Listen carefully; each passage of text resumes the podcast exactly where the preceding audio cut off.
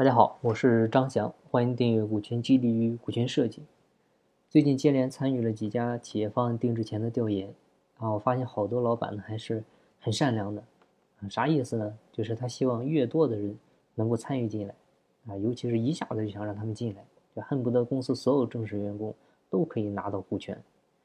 但是刚开始的话呢，我觉得这个其实有点一口想吃个胖子的意思啊。为啥这么说呢？因为股权激励我们一直讲，它有一个很重要的原则，就是小步快跑啊，你步子一下太大的话就容易扯了蛋啊。因为股权呢不建议一下子给太多人，因为股权需要保持它的一个稀缺性，你人人有股份就等于人人没股份，那人人都有的谁还会珍惜呢？那另外人人都有股份了，很可能造成的现象就是大锅饭啊，大锅饭养懒汉，小股东呢找不到感觉，大股东呢只能干着急啊，你股份也给出去了，但是效果没拿到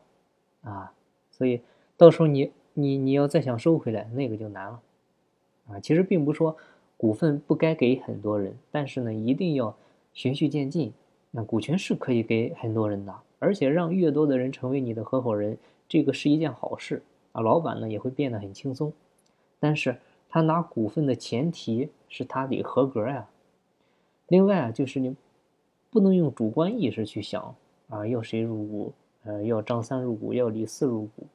啊，还是要设定入股标准，要卡条件。那、啊、如果你定的条件太低了，能进来呢，这个人很多啊，比如你就定个入职两年以上就可以入股，结果呢一看，全公司有两百号人都满足条件啊，那这个时候你就可以定入职五年以上嘛，啊，也可以加上职级中层以上，还可以加上岗位限制。还可以加上往期贡献啊，这些都可以参考。所以规则呢我们可以一起来定。另外呢，为啥不建议一上来就给太多人股份呢？因为首期股权激励通常给的股份呢就是十到三十个点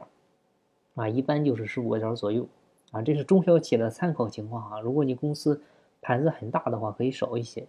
就是给大家一个参考值，就是它的当期分红能够占到它全年收入的三分之一或者四分之一就可以啊，也就是说他年收入三十万的话，分红能拿十万啊，这个时候他就会有感觉啊，就慢慢能够找到做股东的感觉。你太低了的话，这个激励性不强啊，觉得没啥意思；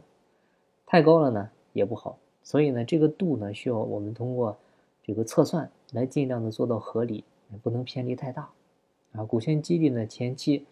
啊可以是核心层先进，慢慢的释放到高管、中层啊，基层员工呢尽量不要给，除非是特别优秀的技术骨干啊、业务骨干啊，这些可以考虑啊，一定要循序渐进，千万不要着急啊，走得稳一些呢，总没什么坏处。好，那今天的分享呢就到这里，感谢您的收听。如果您有股权方面的问题，欢迎在音频下方留言，或者进我的微信交流群，我的微信号是四零六八九三四六四。金不在西天，金在路上。我是张翔，下期再见，拜拜。